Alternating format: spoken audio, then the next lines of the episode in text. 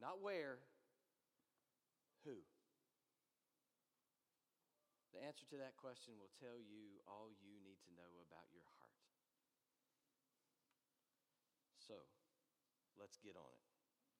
All right, today we're in Deuteronomy chapter 34, as, as um, Daniel has already alluded to, the end of the book and the end of Moses' life. And as I was thinking and meditating on that this week, um, I was reminded as I walked through Pine Forest Cemetery for a few minutes on Thursday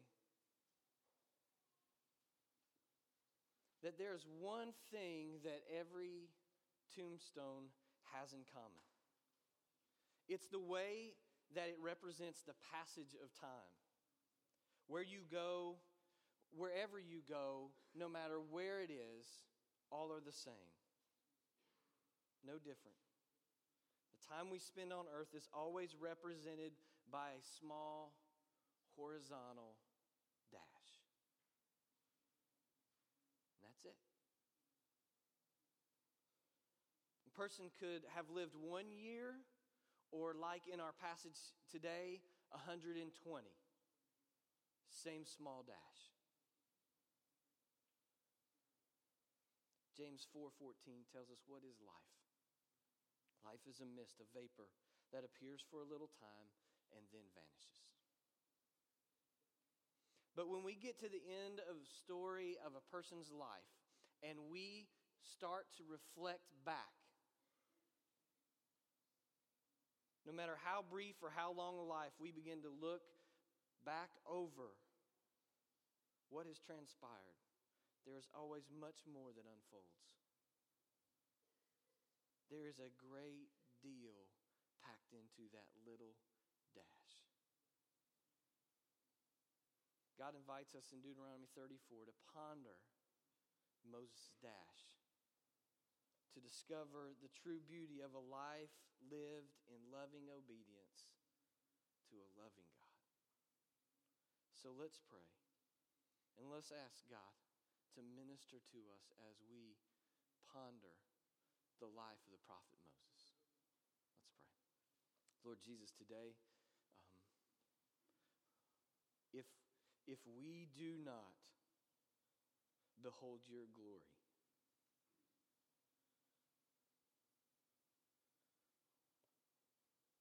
then we have gathered for no benefit,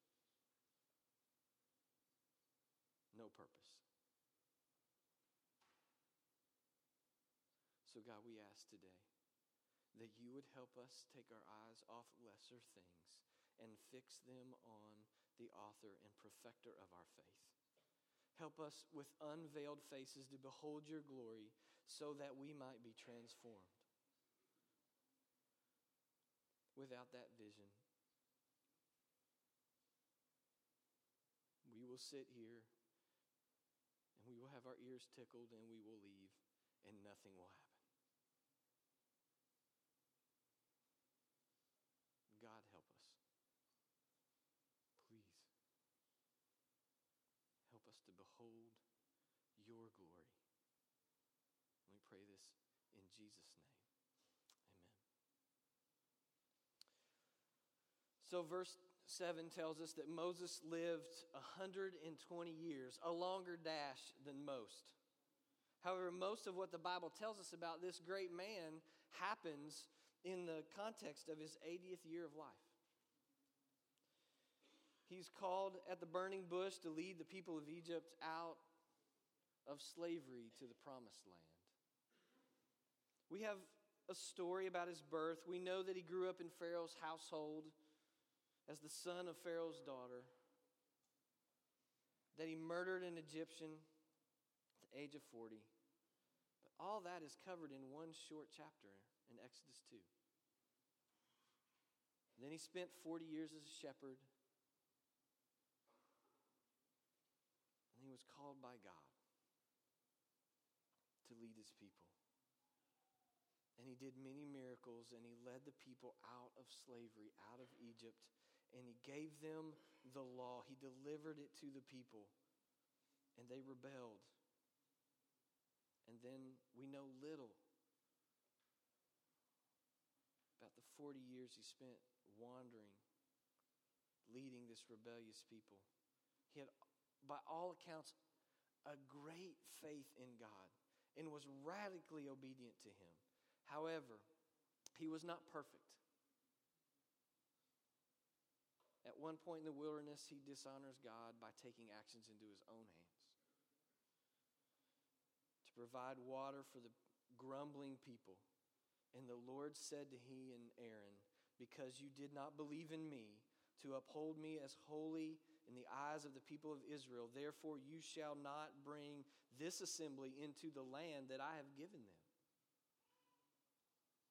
And this is where the story picks up for us in Deuteronomy 34. Deuteronomy 34, 1 through 3. Then Moses went up from the plains of Moab to Mount Nebo to the top of Pisgah, which is opposite Jericho, and the Lord showed him all of the land. So at the spry age of 120 years, Moses climbs 4,500 plus feet to the top of a mountain. It's no feeble man rolling over to die. No man that's looking to have a quiet retirement. He's climbing mountains.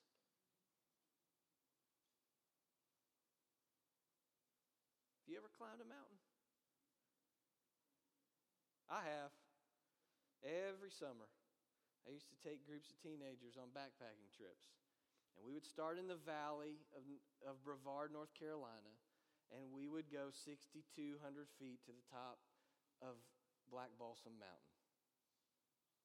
Brevard's about 2,200 feet in elevation, so it's about the same amount, about 4,000 plus feet. Days leading teenagers, rebellious teenagers, through the forest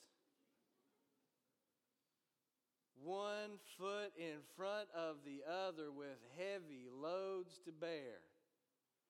And when we first started, we would take young kids, so they weren't really strong, so I would have a pack that I looked like a pack mule, clinking and clanking all the way up the mountain. Then they began to get older, and those young bucks started getting really strong and prideful, so I would just load their pack down as heavy as I could get it.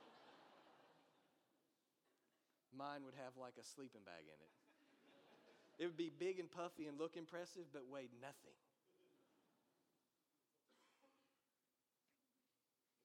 But it was a long, arduous climb. But the moment that you break through to the summit of a mountain, after that long journey, particularly on bald top mountains like that, where there's a panoramic view, it's always worth it. You get to the top and you look and you just don't have words to speak. You can't help, even the most pagan person worships on top of a mountain like that, particularly after the journey they've been through. I think that's what Moses felt. So when Moses gets to the top of the mountain after the toil and all the pain and the long journey of leading God's people here, he looks. And God gives him a grand view. He looks to the north, he looks to the west, he turns around, looks to the south, and finally to the east. Awe and wonder must have overtaken him. This thing he had been dreaming of, this grand reward that God had promised, was right there in front of his face. His eyes must have welled up with tears. And in his heart, he must have exclaimed, We made it. We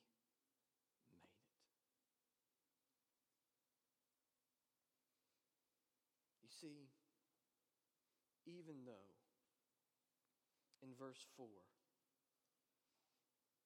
God says he will not he will give this land to Moses' offspring.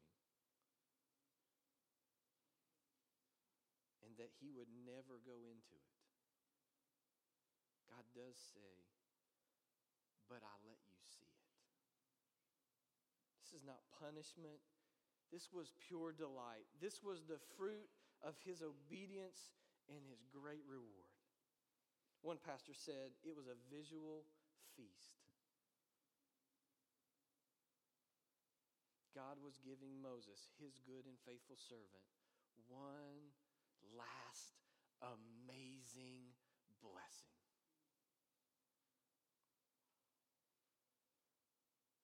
Moses' faith, obedience, and humility were borne out as a blessing to his offspring, not himself. His labors and toil would be a blessing for generations to come. His reward awaited him in his eternal destination, not his earthly one. And then, verse 5 and 6 tell us that was it. So Moses, the servant of the Lord, died there in the land of Moab according to the word of the Lord.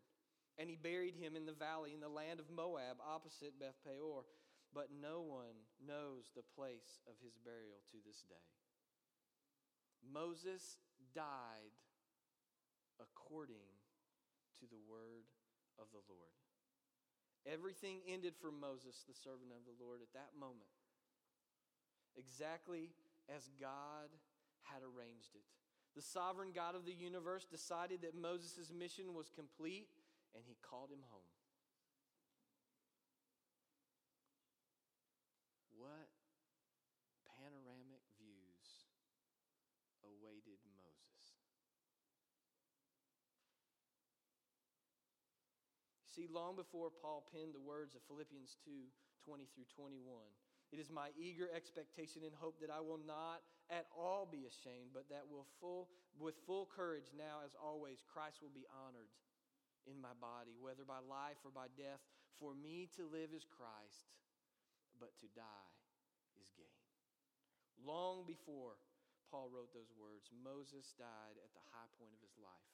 Verse 7 tells us his eyes were not dimmed and his vigor was unabated. He just climbed a mountain at 120. Every time that I climbed those mountains with those teenagers, I was slap wore out and I was nowhere close to 120.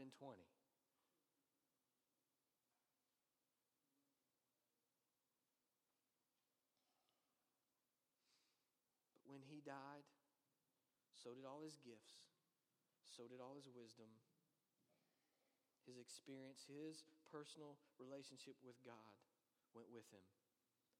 He didn't come down from that mountain this time. That was it. That is the life of Moses. On one side of a coin, a dash, a mist, a vapor. Flip that coin over, a massive tome to a life lived in loving obedience to a loving God. Moses leaves in the midst of his dash a legacy of a life of faith, servanthood, obedience, humility. What was Moses' legacy? What did Moses leave behind to hand down to his offspring? It wasn't a monument of stone. It wasn't a place of pilgrimage. No statues. Verse 6 tells us that God buried him in the valley in the land of Moab. No one even knows the place he was buried.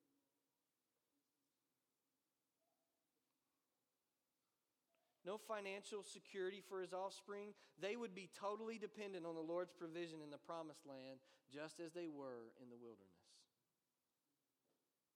Moses' legacy was borne out in the people themselves, his offspring, the next generation. They would be given all the blessings of the promised land as God had promised. Why?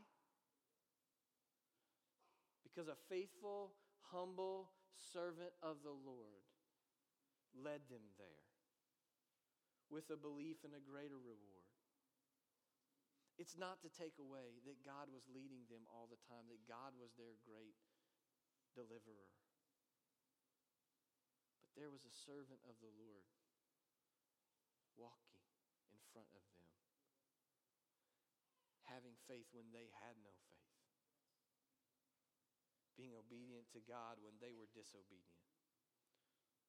Moses' God given epitaph in verse 6 is Moses, the servant of the Lord. If you have nothing else on your tombstone the day you die, how about that one? The servant of the Lord. That's not bad. That's not bad at all. Moses did many amazing, miraculous things. He knew the Lord face to face, but he was a man. Even though he delivered the law to the people, he was also a man who lived under the law. He was not perfect. I just had a conversation with my nine year old yesterday who was really despondent. And I asked him, What's going on? And he said, Dad, I just wish I could be perfect.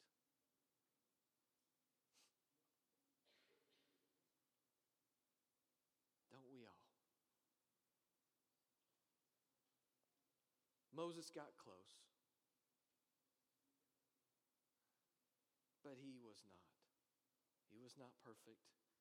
He was a man man of great faith and faithfulness, but a man all the same. However, men of faith, obedience, and humility, they leave legacies. They leave amazing legacies. Men like my grandfather. Let me tell you about the legacy of Willard J. Doyle. Born, born November 10th, 1917. Died December 13th, 1984. Died at a young age of 67. But let me tell you about his dash. He was the fifth of seven children born to J.E. and May Doyle. They lived in a farm in Sligo Valley That's the valley between Lookout Mountain and Sand Mountain in North Georgia, Dade County. You can't hardly find it. He, there was no electricity, no plumbing, but an amazing family of love, faith, and obedience. And no shortage of great, grand stories like most mountain people.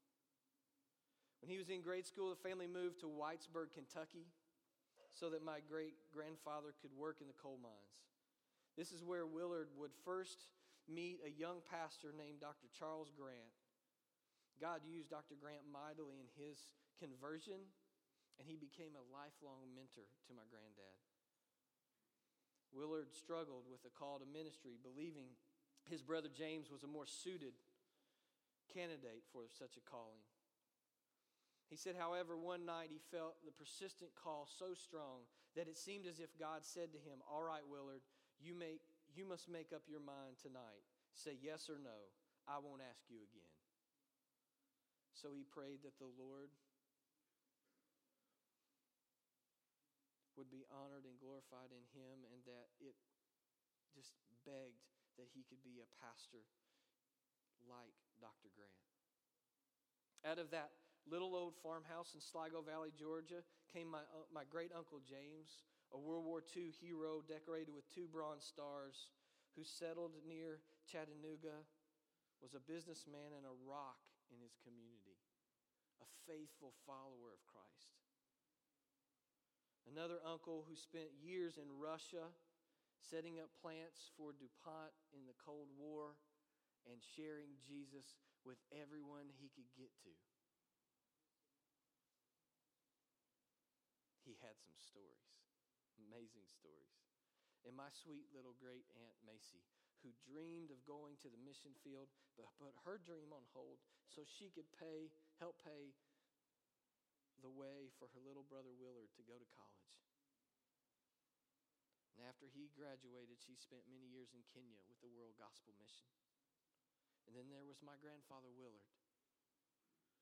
Had a faithful ministry that spanned 43 years. His legacy touched countless men and women that he led to Christ and ministered to faithfully. But what I am most thankful for is that he was faithful to pass his faith on to my to his son, my father, John. Who spent his life ministering to people in different capacities as a pastor and a counselor and a businessman. But through all of that, remained faithful in raising two boys and passing his faith on to them.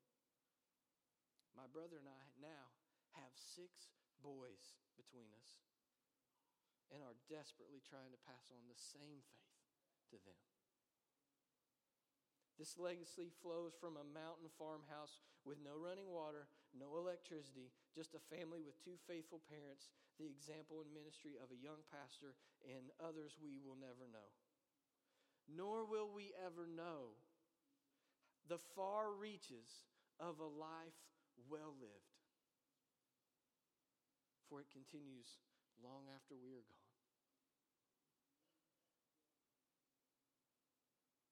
Some of you have similar legacies as mine. You could write your own history. All I have to say to you is this To whom much is given, much is required. Some of you here have no faith legacy. It starts with you.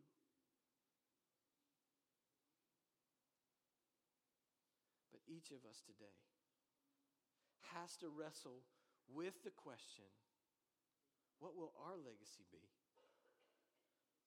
What will be said when our children or our friends eulogize us? What legacy will we leave? Moses leaves a legacy as one of servitude, a man whom the Lord knew face to face and sent to perform great signs and wonders and miracles. His legacy was leading the people of God out of slavery to the promised land, laying his life down so that his offspring could inherit the promises and blessings of God. How about you? How about you?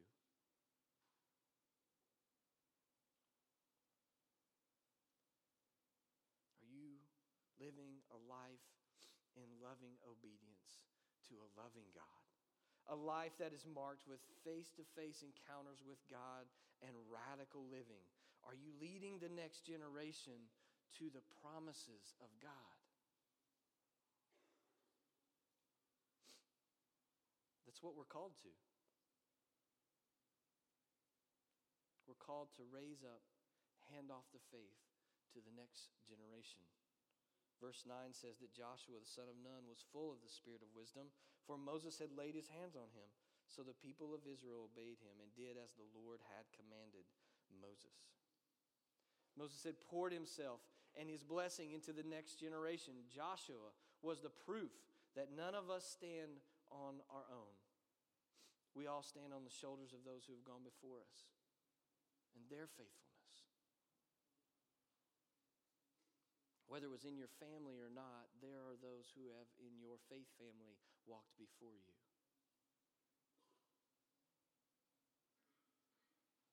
You and I stand on the shoulders of godly men and women throughout human history to whom we all owe a great debt. Now, I'm the first one to call us to honor people who have served in the military and have protected us and have fought for us, I will be the first one to do that. My question to you is how do you honor those who have given their lives to protect the gospel, to protect the faith, to hand it to you, to hand the baton to you and say, run. How do you honor them?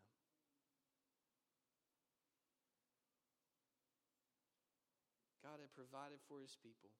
He had raised up a young leader under Moses and endowed Joshua with the capacities he needed to perform the office that he was called to. Now listen, this is this is why we do life change, men's and women's ministries, internship programs, church planning residencies, missionary internships, small group leader development. Why do you think we do all that? Just to get a great long list of things we do? No. It's to raise up the next generation so that they can take the baton and run further than we ran. To multiply ourselves into many so that they can be sent out. So that the kingdom of God grows and grows and grows far beyond you and I's personal network of relationships.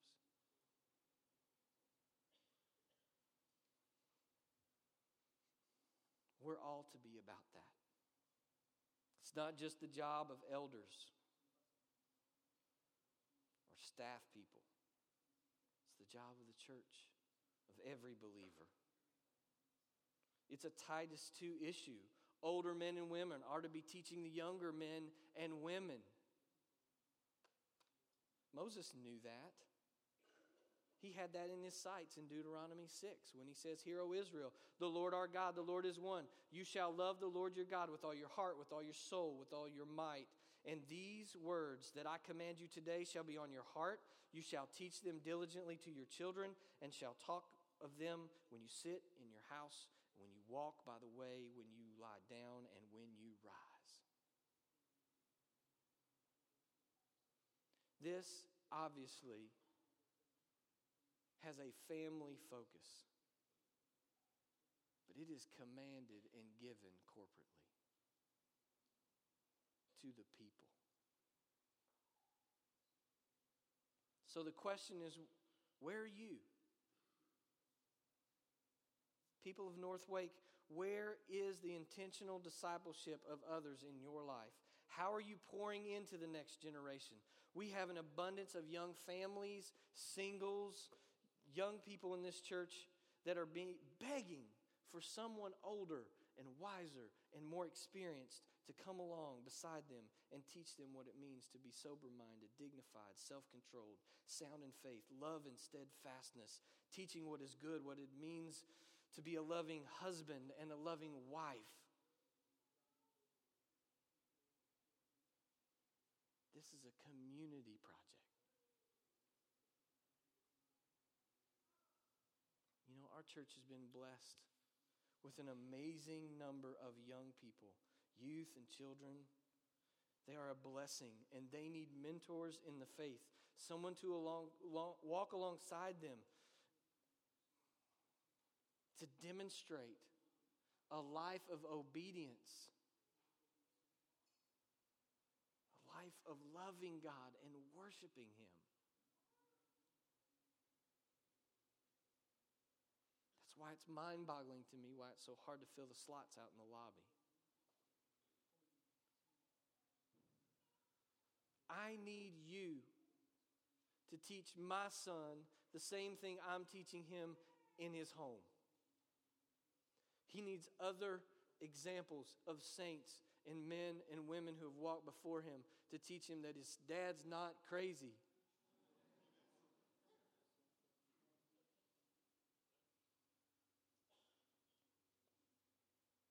You see, the church's offspring will be our legacy. Whether it be our biological children or our children in the faith, we are called to raise them up and to send them out. Now, last two, three verses of our passage today.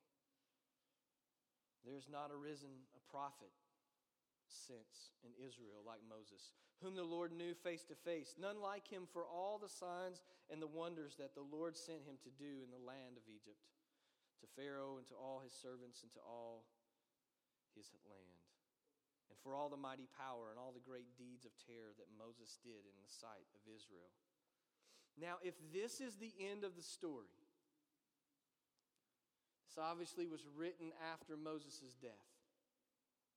This is the end of the story, this is a very sad end for the people of God. Because Moses, the man of the law, could not save himself. But the Lord had promised in chapter 18, as we studied earlier, he would raise up another prophet like Moses. Says, I will raise up for them a prophet like you from among their brothers. And I will put my words in his mouth, and he shall speak to them all that I command him. And whoever will not listen to my words that he shall speak in my name, I myself will require it of him. Moses' death leads us to wonder who that prophet might be. who will come?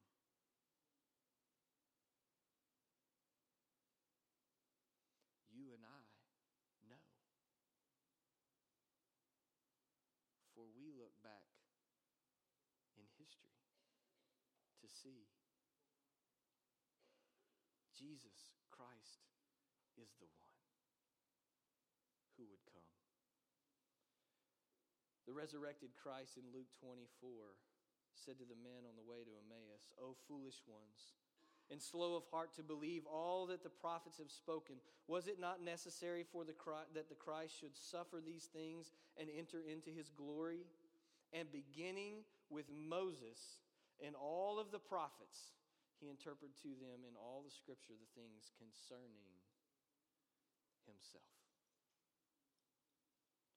Peter preaching in Acts 2 would say, Let all the house of Israel therefore know for certain that God has made him both Lord and Christ, this Jesus whom you crucified. Yet, great students of the Bible have questions. Deuteronomy 21 tells us that anyone hung on a tree is under a curse.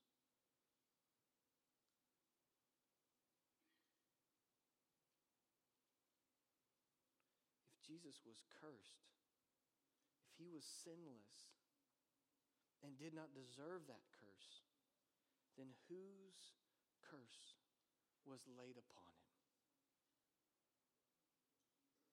Isaiah 53, 4 through 6 tells us Surely he has borne our griefs and carried our sorrows, yet we esteemed him stricken, smitten by God, and afflicted.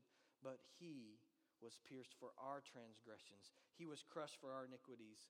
Upon him was the chastisement that brought us peace. And with his wounds we are healed. All we, like sheep, have gone astray.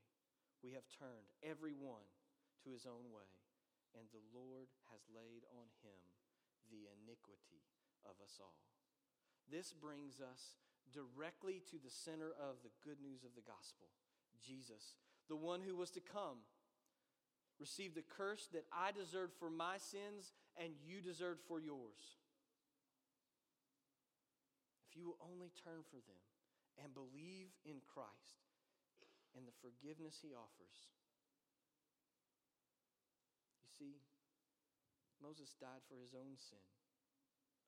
Sin brings death to us all. But the good news of the one that was greater than Moses is this. Let me read this to you from Romans 5. Just close your eyes and listen to this. For while we were still weak, at the right time, Christ died for the ungodly. For one will scarcely die for the righteous person, though perhaps for a good person one would dare even to die. But God shows his love for us in that while we are still sinners, Christ died for us. Since therefore we have now been justified by his blood, much more shall we be saved by him from the wrath of God. For if while we were enemies, we were reconciled to God by the death of his Son, much more, now that we are reconciled, shall we be saved by his life. More than that, we also rejoice in God through our Lord Jesus Christ, through whom we have now received reconciliation. Therefore, as one trespass led to condemnation for all men, so one act of righteousness leads to justification and life for all men.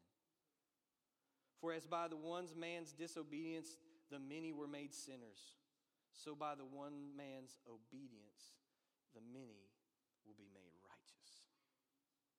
Now, the law came in to increase the trespass, but where sin increased, grace abounded all the more, so that as sin reigned in death, grace also might reign through righteousness, leading to eternal life through Jesus Christ our Lord. And all God's people said, Amen. The story of Deuteronomy is the disobedience of Israel and the call to live by the law, to live a life of loving obedience to a loving God. However, just like us, their history of sin and rebellion against God condemned them. No one has a clean story. No one. Not even Moses. We all need a Savior. We all need a righteous rescuer. His name is Jesus. And He came to lead His people out of slavery the slavery of sin and darkness and lead them into the true promised land.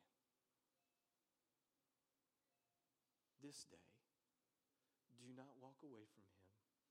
Do not turn your heart hard toward him.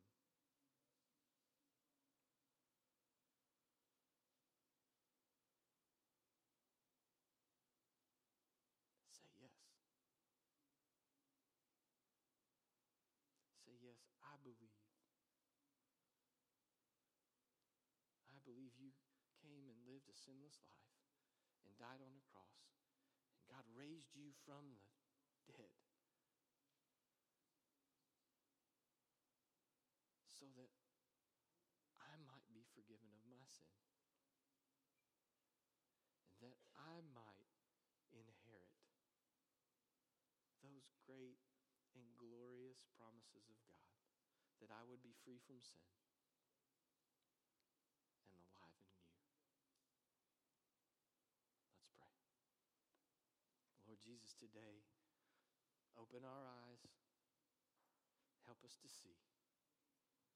Help us to gaze upon the beautiful panoramic vision of your gospel. The good news of you, Jesus, the author and perfecter of our faith. May we be your legacy, we pray. In Jesus' name.